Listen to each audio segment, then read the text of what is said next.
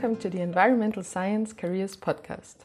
I'm glad you're joining me today. My name is Julia. I'm an environmental scientist, as you might have figured. I'm also a healthy living advocate and a world explorer. If you want to find out more about what it is I do, head over to my website, udoyou.com. But for now, let's dive into today's episode. Today's interview features Marc McDill, a professor of forest management at the Department of Ecosystem Science and Management at Penn State University in the United States. Currently, his main focus lies more on an ecological perspective of forestry, but in the past he worked in many different fields. Thus, this conversation will give you really interesting insights into what is possible with a forestry degree or even as a researcher in general. We discuss why teaching is his passion and what finally made him end up in the field of forestry, because actually he started out studying something completely different.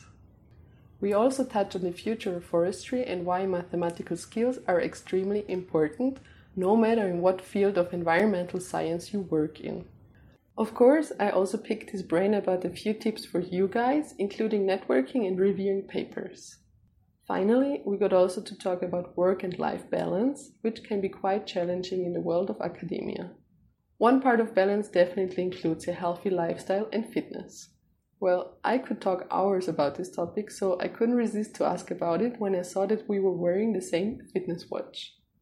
So, a question for you guys Do you think that exercise helps with your daily routine at university or your job? I would definitely say so, but you will have to listen until the end of this episode to find out our conclusion about this.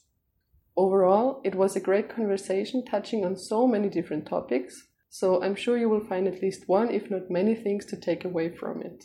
That being said, enjoy and let's get started. Welcome, Professor McDill. Um, Thank you. Um, we're sitting here at Lisbon University, where I'm a student and you're a guest lecturer for three weeks. Originally, you're uh, teaching forest management at Penn State University in Pennsylvania, in the United States. And right now, you're teaching us uh, natural resource management, um, to be more specific, linear programming. Um, we have the pleasure to be with you for three weeks, and you agreed to be on my podcast, so thank you for that. And welcome. Thank you. Well, maybe to start off, um, I have like a little icebreaker question that I used to um, ask everybody. So, um, if you would like ask your spouse, your best friend, your mother to describe you with three words, what do you think they would say? Uh, they would say smart, opinionated, and maybe talks too much, although that's three words, but pretend it's one. right. Um, and how, how do you think these um, qualities, let's say, have helped you with your uh, professional career? I think uh, most professors have to have those three qualities. Um, part of what we do is we have to submit our work for peer review. And so you have to have a lot of confidence to live with that process because we're expected to put what we do up for criticism and we get it. I don't, well, I've only submitted one paper in my life that was accepted with almost no right. criticism. so, um, so you have to have a lot of confidence and be willing to stand up for what you believe, but you also have to be willing to listen to what others say and learn from that. Um, so I didn't use the word arrogant. I hope that one doesn't mm-hmm. apply to me. I try to take criticism and listen to it and, and apply it if uh, if I think it is well deserved. Yeah, okay, makes sense. And did you always have a passion for teaching, or did that develop during your career? I like teaching uh, when the students want to learn. Uh, so I do like to share what I know. I like to see when students get it, when the light bulb comes on. Um, that's really cool. Uh, so, and I also feel like I know a lot, and at some point I'm going to be gone. I'm going to retire, and then I'm going to die. And so it's important to pass that information on to other people. I've spent a, uh, my whole career um, learning things, and so if I don't share that with people, then it's just lost when I'm gone. So um, I have to say, there's two things I don't like about teaching. One is when students really don't care; they just want to know what do I have to do to pass this class, which is happens.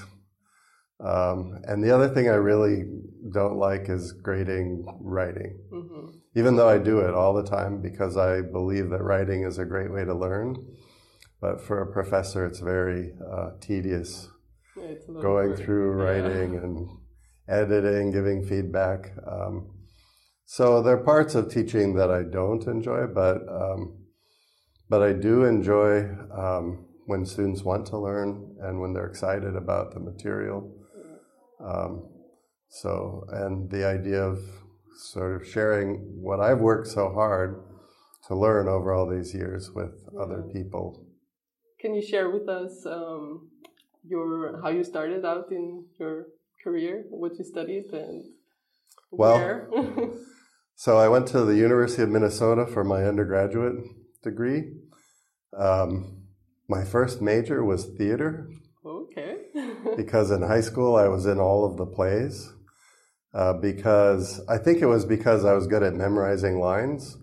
But when I got to college, I realized I had no talent for it. Just passion, maybe? well, I enjoyed doing yeah. it, but um, I realized there were other people who were way, way, way better at it than me. And I realized in a field like that, you're really only going to make a good mm-hmm. living if you're very, very good. And so I did that for one year. And so in the States, you can like choose a major and then do other courses as well while doing your major. Because yeah, you have a lot of flexibility. Like you choose one thing and then you go straight for it, and you don't really have a lot of flexibility. Early in your in your college program, you have some flexibility. Uh, we have what we call general education, mm-hmm. where you have a lot of choices about what you can take. But you do need to, at some point, decide what you're doing and focus on mm-hmm. those classes, or you're going to be in school for a long time. Yeah. Uh, so I went from theater then to journalism, and I decided I didn't really like journalism either. So why?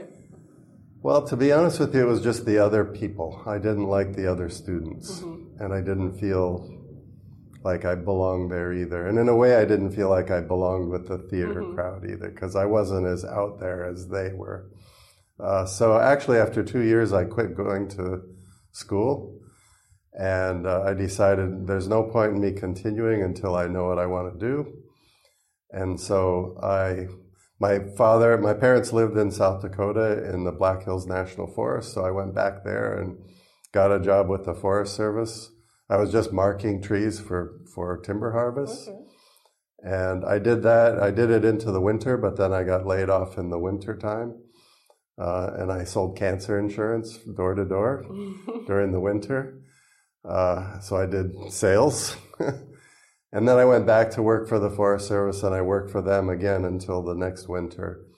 And after doing that for two long summers, more than just summer and fall, I decided, well, so forestry, it's kind of an interesting career, and I like being outside, and I care about natural resources in the forest. Did so. you know about forestry before you did that job?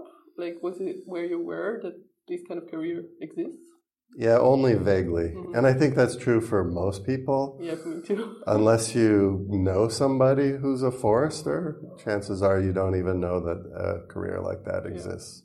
So yeah, it was because I was I was working. I was just a peon, uh, but I was working for foresters, and so I met a lot of foresters and talked to them about their careers and that sort of thing. And I thought, well, that's not such a bad life. I could do that.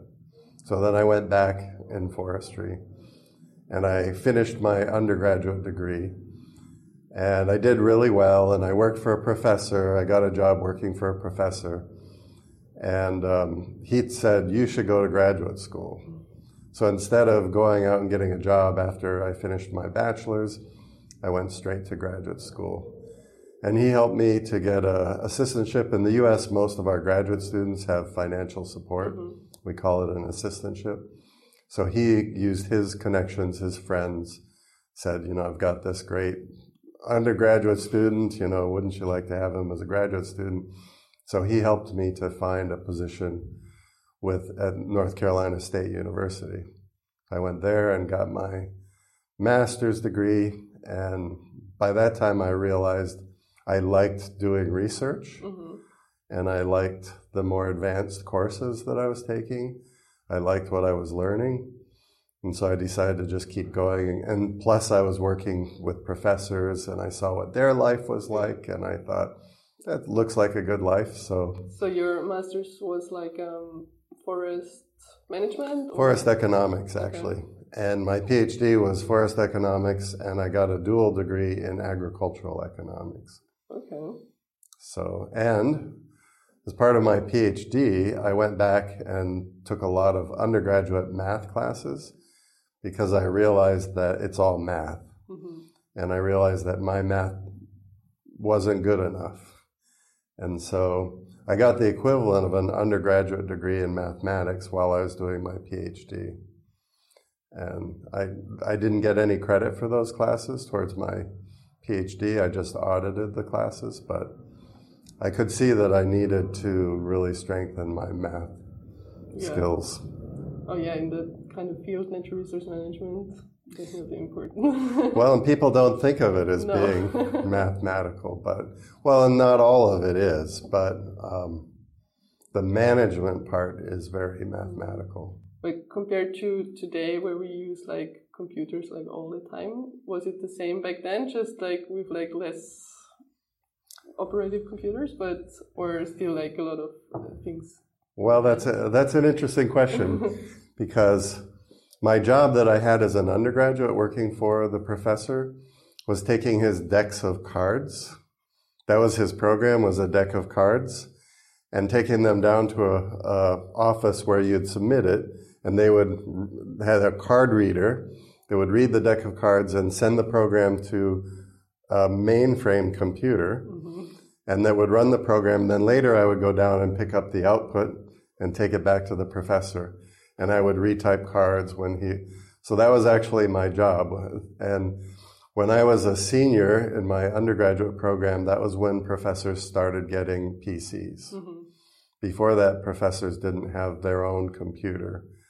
So really, my whole career has in many ways been taking advantage of the growth of computing yeah. power and using that to let us do things that were unimaginable when I started because the computing power just wasn't there.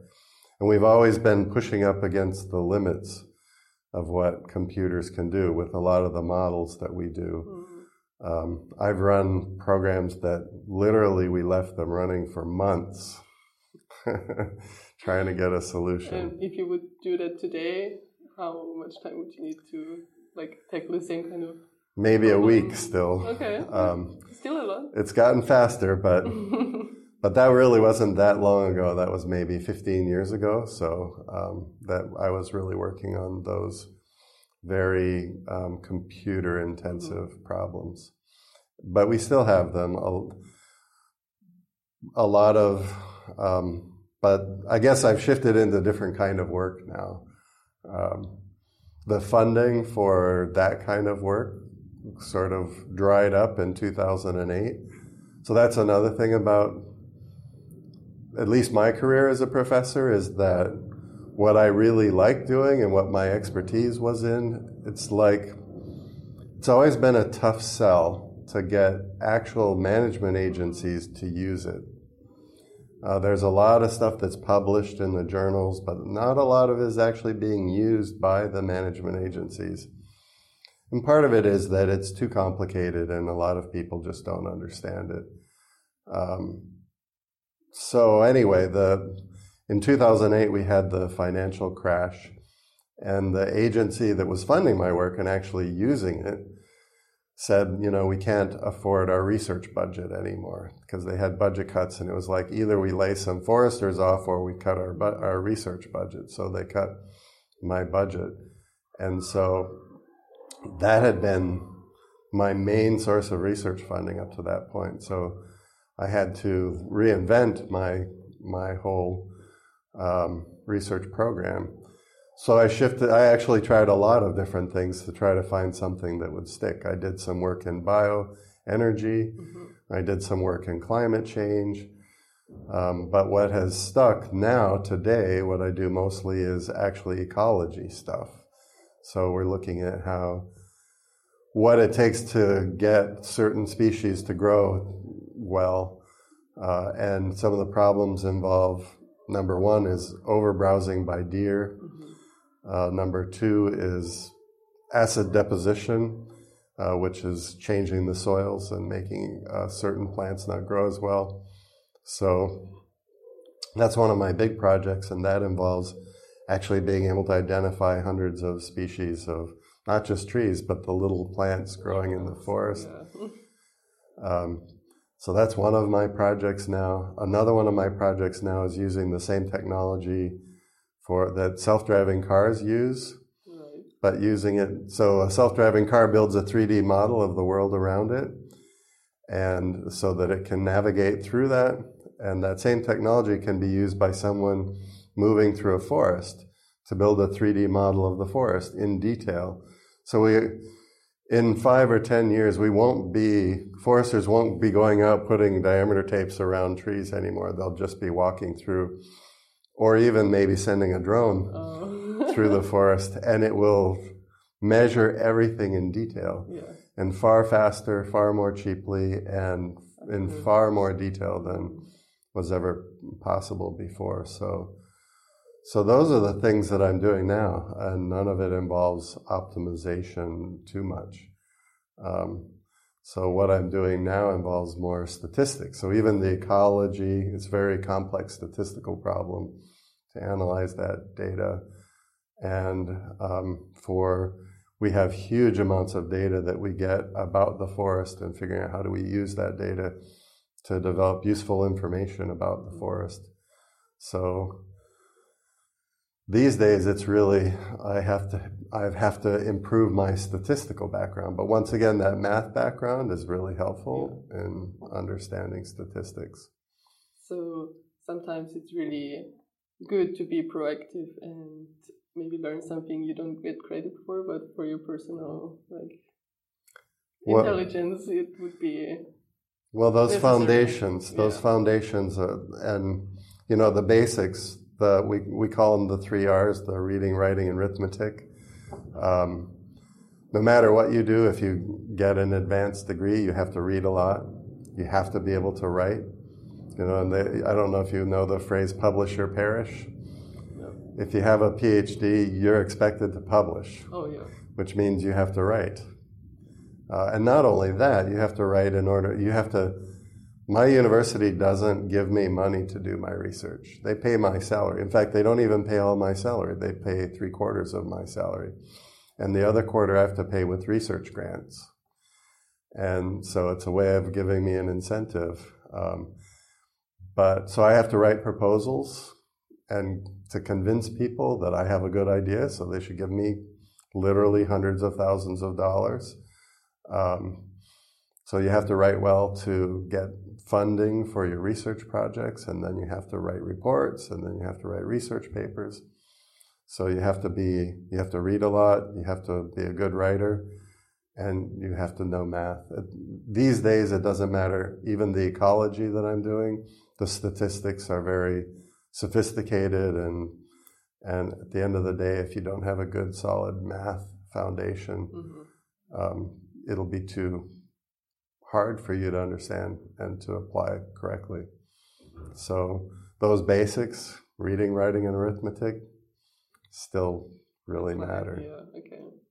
And do you also work with, um, let's say, landowners or forests to like consult them, or? I've done some of that, um, but I'm really busy, and so when somebody calls me up, so mostly what I do is actually court cases as an expert witness. So, like if there's timber theft, or if somebody hired a manager for their land and they think the manager didn't do a good job of managing their land, then they might hire me to look at what they did if they're suing them for mismanagement or something like that. But because I um, because I'm busy, I ask a lot of money when they do that. And a lot of times when people call me and I tell them my rate, it's like, thank you very much, I'll find someone else. But that's deliberate. If they're if I'm going to do it, it really has to be worth my time, or or I just yeah. I'm too busy to do it. But I also one of the things that I do as a service uh, to the state of Pennsylvania is I calculate the property tax rates mm-hmm. for all the forest landowners in a program, which is most of them. So it's sort of a payments for ecosystem services kind of thing. So if you agree to keep your land in forest, then you get a big break on your property taxes. So I collect all the data and recalculate the numbers for the property taxes every year. So what people pay in their property taxes on their forest land if they're in this program is based on numbers that I calculate. Um, actually, I don't do it. I hire graduate students or under, even undergraduate students, and I train them, and they do most of the work. In fact, almost everything that I do, I don't do the work. I get the money, I hire the people, I'm a manager. I train the people, I manage the people, I make sure that they get the job done, I write the reports, um, but I hire people to do that. But anyway, I have a big impact on um, the private forest landowners of the state, and I get a lot of complaints from them. For a while, I got a lot of complaints. I was actually taken to court. They're saying that my methods were not right. Oh, wow. um, and uh, we won. Um, so the numbers that I calculate affect what people pay, and so it's real money, and um, and it has to be something that's sound because if they don't like it, they can take me to court. Other people have hired me to try to get their taxes lowered, uh, and I've worked with them to lower their taxes. So there are ways within the system to lower their taxes. And it's not just saving people money. Um, it, if, if good forest management isn't profitable, people won't do good forest management. So the two are not helping people make more money growing trees. In my opinion, is a good thing because it gives them incentive to do good management because they're able to make money uh, from doing that. If it's not profitable, then they'll do something that is profitable, which may not be good forest mm. management. But I have worked with the state forest, with the public forests. And basically, that's what I did until 2008 with them, is I developed the system for them to actually decide how much they should cut each year and what they should cut each year, what types of management practices they should do each year. And we developed linear programming models mm-hmm. for them. And um, actually, that was very difficult. Uh, the people, the foresters, didn't like it at first. It was mm-hmm. something that the administration wanted, mm-hmm. but they didn't like the idea that some mathematical model was telling them what to do. So, how would you explain it to them in an easy way to understand the benefits of it? Well, so they were being pushed by the environmentalists to cut less, and they're being pushed by the industry to cut more. So they needed a rational, data driven basis for their decisions. They can't, it used to be that foresters could just go out and do what they did and nobody would question because they were the experts. But those days have been gone for about 50 years. And so they were getting pressure from both sides, one side to cut more and the other side to cut less. And I said, well, you know, this is a framework for making these decisions. If you have a better framework, then, you know, what they wanted everybody to just leave them alone and let them do their job. But that wasn't going to happen. And so, really, the administration uh, was saying, we're going to do this. And so it was pushed by the upper administration. And some of the foresters supported it, but some didn't, and some were very vocal about being against it. Um, but the administration said, yes, we're going to do this. Um, after they started doing it, and after they actually got through the process, most of them like it. And they're very happy with it. And that's part of the reason why they stopped my funding because I wanted to actually make the system better, and they were happy with it mm-hmm. just the way that it was. Um, but another thing that happened is a lot of the people who weren't happy were older and they retired. So the younger people were more open to a new way of doing things. And so part of what made change possible was just older people retiring. Mm-hmm. I feel like that's often the case in such conflicts. Yeah. Yeah, I mean, there's a. It's not all bad that people get old and die. Otherwise, there would never be change. Progress, maybe, yeah. yep, progress, I right. and how did you get in collaboration with uh, Lisbon University or with our professor, Professor Borges? So, after I finished my PhD, my first job was a postdoctoral scholar at the University of Minnesota. Uh, and so I was doing there, um, I was looking at whether the forest products industry was cutting too much on a statewide basis. So I got hired on a big project to do that. And, and Dr. Borges was there doing his PhD studies with the same professor who I was working for. So we got to know each other real well, and, and uh, we've been, well, for a long time we would see each other at meetings. Um, and then this, and then actually I came here for a sabbatical. So after, after seven years and you make tenure and you get promoted to associate professor, then you can take a sabbatical. And so I said, I'm definitely, I need a break after seven years of struggling to get tenure. And so I was looking for a place to do a sabbatical. And I grew up actually overseas, so I wanted to go to a different country. And, I, you know, just to the world is a big, interesting place. Why spend it all in one country? So I was I was working with all of my colleagues in other countries, and um, it seemed like the best opportunity for me was to come to Lisbon. So I came to Lisbon for six months uh, in 2005 for a six month sabbatical, and you know worked with Professor Borges more then. So that was the first time we actually did more work professionally since we'd done our when since I was a postdoc and he was a PhD student. That was in like the early 1990s. So there, was a period of almost 15 years where we kept in touch, but we didn't really collaborate. But then when I came for the um, for the sabbatical, then we developed some joint research projects, and we've been working together ever since. And then when the MEDfOR program came up, then it was an opportunity for me to come back on a regular basis and, and collaborate more. So I've been doing it ever since, except last year my daughter had some medical problems, but almost every year I come for three weeks in the fall and Perfect.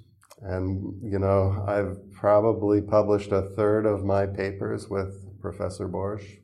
So we have a very fruitful collaboration. And it's nice to come to Lisbon. Yeah, for sure. Well, I mean, it's a little bit rainy during the season usually, I guess, but I like it here too. Um, nice. So, networking is obviously very important as a mm-hmm. professor, as a PhD student, master student, whatever. Um, do you have maybe any tips for students who just start out or like don't really know in which direction you want to go, but well, number one, go to professional meetings. So you need to go to conferences. Of course, so my graduate students, I'll pay for them to go to conferences, but only when they have something to present. Mm-hmm. So they first have to get far enough along in their research project that then they have something to present at the conference. Part of the reason for that is that if you just go to the conference and you're just sort of hiding in the back of the room, nobody gets to know you. But if you stand up and you present, then everybody sees, oh, that's what you're doing, and then people will talk to you afterwards. So when you don't know anybody, you know, it's too easy to just go and not meet anybody. But when you have to present, then people see you and then they'll approach you and talk to you about your research. So all of my graduate students go to professional conferences and present their research. Um, and that's the number one way. Mm-hmm.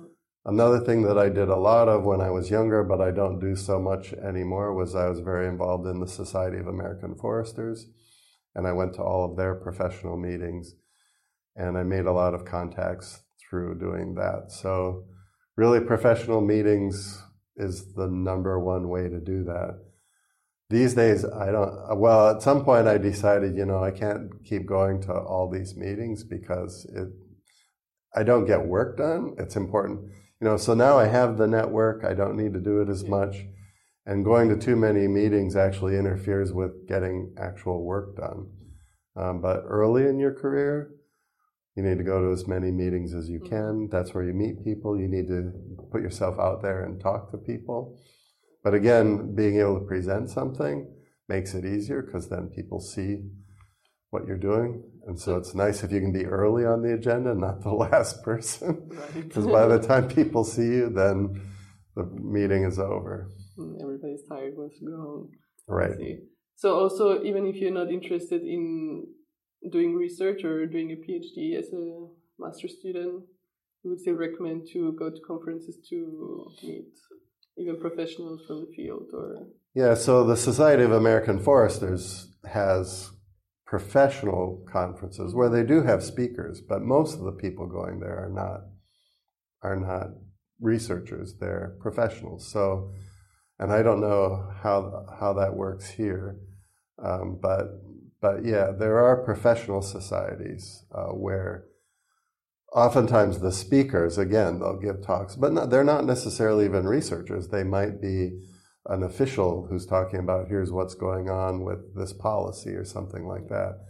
Um, so, yeah, you have to get there. There are ways to develop professional networks at every level. It takes time. It takes some money. Uh, hopefully, ideally, your employer pays for your cost of going because they want you to network too, because that you learn from other people. You find out what's going on. Um, another way is just reading um, the professional journals and that sort of thing. Um, but yeah, that that networking, pretty much the way that it happens is through is through um, those conferences. Another way, you know, if you're a researcher, that people get to know you is by doing reviews. So you know, we all submit papers. So when I submit a paper, typically it's reviewed by three people. So if I submit three papers a year, that means I should be reviewing nine to be doing my mm-hmm. share. And at least the editors who are asking me to do those reviews, when they see my reviews, they find out, oh, this person either does a good job of reviewing or is not a good reviewer. So uh, I think people it's sort of it's not so visible because reviews are in most cases anonymous, but you're not anonymous to that editor. Um, and I, I, actually believe that that's one way that I've built my reputation is by doing really good reviews. Um, by good reviews, I mean fair. Mm-hmm. Uh, if something's bad, I say so, but I try to do it nicely. If something's good, you know, it's good. That, those are the easy ones. The easy ones are the ones that are either very good or very bad. But even anytime I criticize a paper, I've been on the receiving end of that. So I try to be nice about it. I try to make sure that I make it really clear why I think what I'm saying. So, and so I think that I really do believe that I've developed part of my process of developing my reputation within the field has been through my reviews. And I've been an editor too. And so I've seen good reviews and bad reviews. What kind of qualifications do you need to be a reviewer? Like, do you have to have a PhD or not necessarily? Or? So um, there are never enough people to do reviews. Um, So the way I started was when I was a PhD student, my advisor would give me papers to review that that he had gotten that he didn't have time to review. So he would recommend to the editor, well, I don't have time, but my graduate student can do it. And so I started out as a graduate student before I'd even published anything doing reviews. Um, so, and then, you know, as you build a reputation, then people just ask you. In fact, I get asked to do 30 or 40 reviews a year. So I'm very selective about when I say yes um, now. But that's how you get started typically. Um, I, I do the same thing with my PhD students, sometimes with my master's students, if they're good.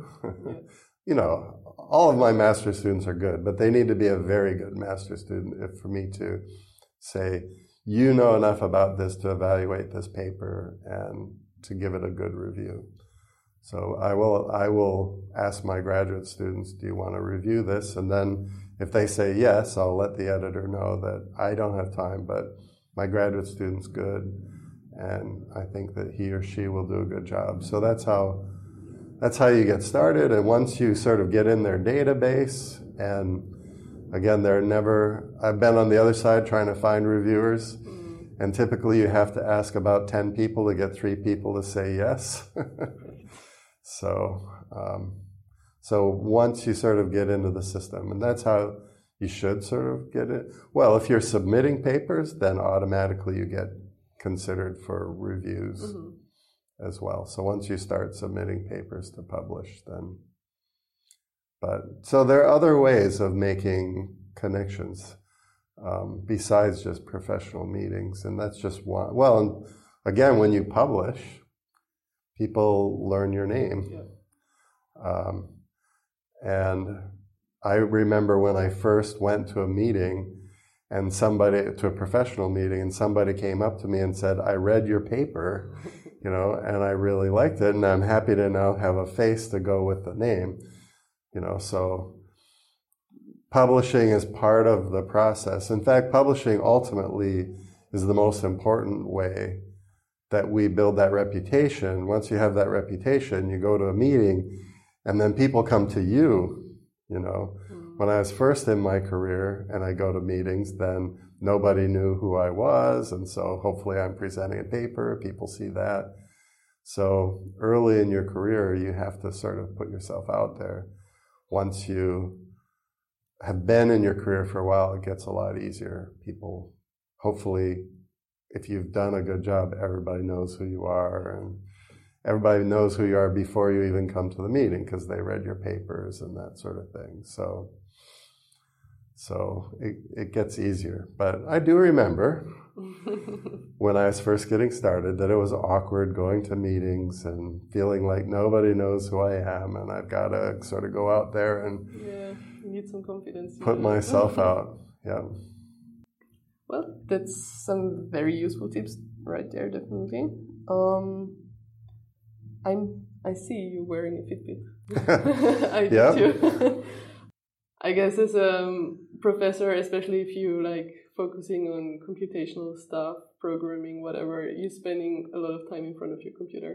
So exercise, fitness, balance with work Right. It's important. It is really important. Um, so, my first seven years as a professor, I literally worked like 70 hours a week. And after those seven years, I was aging rapidly. And once I made tenure, I decided I'm not going to work 70 hours a week anymore. Uh, I, I still work maybe 50, 55 hours a week, but not 70. Um, and I decided I have to start getting some exercise on a regular basis. When I was young, I was athletic. I, I played soccer, I played basketball, I swam, I played tennis, you know, but then as I got busy with school and graduate school, and then you get married and have kids, and you're just too busy. And that all gets squeezed out. Um, but after I made tenure, I made two big changes in my life. I said, I'm going to get enough sleep. Because before that, there are a lot of times when I only got three or four hours of sleep a night. I said, from now on, I'm going to get enough sleep whenever I can. I mean, you still can't always do it, but, and I'm going to try to get one hour of good exercise three times a week. And so I swim, I ride my bike. Um, I used to run, but my knees got bad. Um, but yeah, I, you know, well, first of all, if you want to be healthy, if you want, you know, if you're not healthy, it's hard to enjoy your life.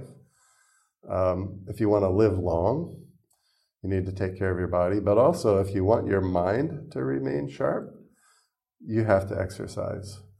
Um, all of that, ex- you need to get blood to your head. So um, I do actually. It's a struggle. It's not. I mean, it's easy to say, but you know, there's always so many things, so many demands on your time. So uh, this is actually something really important. In in my life, one of the things that I've learned to do is um, there's always something I'm not getting done. And I've learned to let that go. That's very important. but, you know, you have to decide what things you're just not going to get done. But, and one of those things can't be exercise or sleep. Uh, you have to protect that. Those need to be priorities. Um, but people ask me to do things all the time, and you also have to learn to say no, but I'm not very good at that. And so, and my wife says, You always are very optimistic about what you can get done in a day.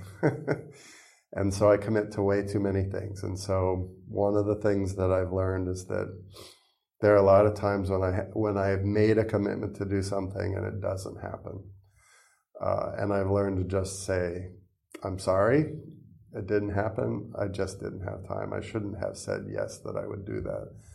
Um, so that happens a lot in my mm-hmm. life. And so, because there's always pressure on my time, it's really easy to let sleep go, or it's really easy to let exercise go, or even more importantly, it's really easy to let your relationships go.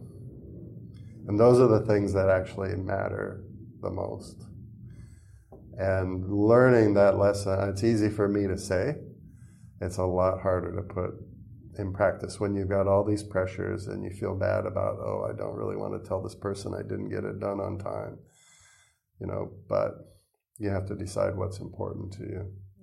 And as you said, one hour a day, or maybe not even every day, but like three, four times a week, it will make your mind work better You'll sleep better. Your work is going to be easier in some some way, I guess, because you can focus better and stuff. So. Yeah. So my goal is eight thousand steps a day, not ten, um, because I want something to be more realistic, and I don't even get eight thousand steps every day. Um, but when I don't get eight thousand steps one day, I make sure I get it the next. Uh, and and that's that doesn't even count towards real exercise. Right. Um, but I ride my bike to work. It's about um, five kilometers, six kilometers to work. So it's a 25 minute bike ride. It's down a hill, up a hill.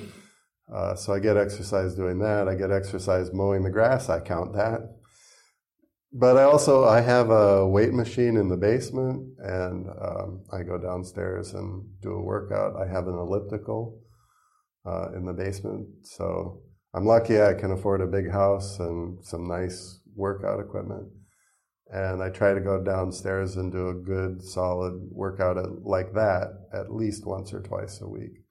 I used to swim.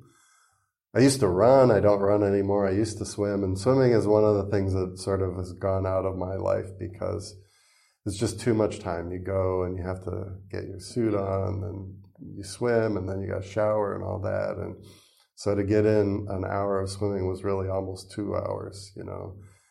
And so I just, I have a swimming pool that's just two blocks from where I work. and it only costs $5 to go there and swim. Um, but I just don't do that anymore. So, but I do try other ways to make sure that, you know, and everything is a balancing act but I'd much rather be this way than be bored. My life is never ever empty. I well these days, especially with these machines, you know, you can't hardly be bored. You've got the biggest problem is pushing that away because that can be a time waster. Yeah. Um, so, you know, keeping those time wasters out of your life is really important too. I do Facebook, but mostly because it helps me keep in touch with my family and friends and that sort of thing. Uh, I try not to engage in arguments and that sort of thing on Mhm. Facebook, uh, you know, but mostly just here's what I'm doing and seeing what my relatives and friends are doing. Um, but it can easily, that can start taking up way too much of your time. And something, everything you do, everything you do, no matter how valuable it is, is squeezing something else out. So you always have to, you know, decide what's. One of the things as you get to be my age is you start realizing you've only got so much time. Uh, and so you start to, you hopefully you start thinking that you know time is really short. Time is the most valuable resource to waste. So I really try. I mean, that doesn't. You need to relax too. That's not a waste wasting time. No. Right. No. So time management is actually the most important thing in life. I agree.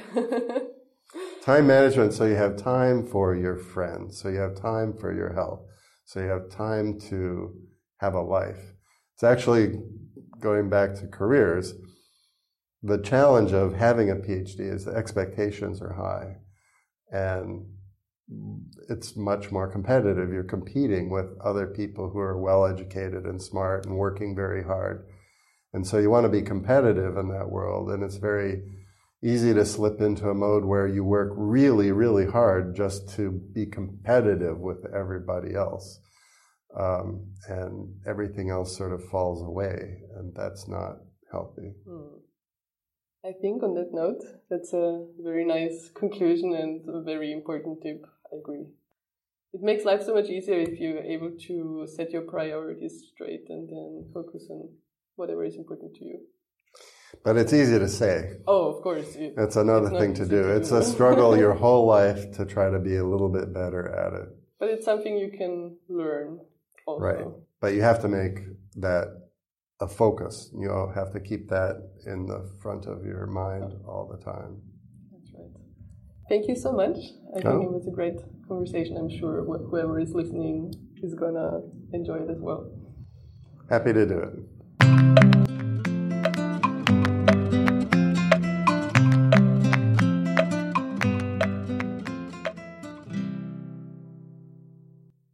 And that's it for today. Thanks so much for tuning in. I hope you enjoyed it. And if you want to find out more about me and my career, or if you're interested in healthy living tips, study hacks, fitness, plant based simple recipes, or travel experiences, then head over to my website, youdoyou.com. The show notes for this episode, for previous and all future episodes, where a link to whatever is mentioned in the podcast can also be found there. If you enjoyed this episode, then don't forget to subscribe. It also would be really great if you could leave a review or share it on your social media platform of choice, because this will help the podcast to grow and I will be able to share this knowledge with even more people. Until next time,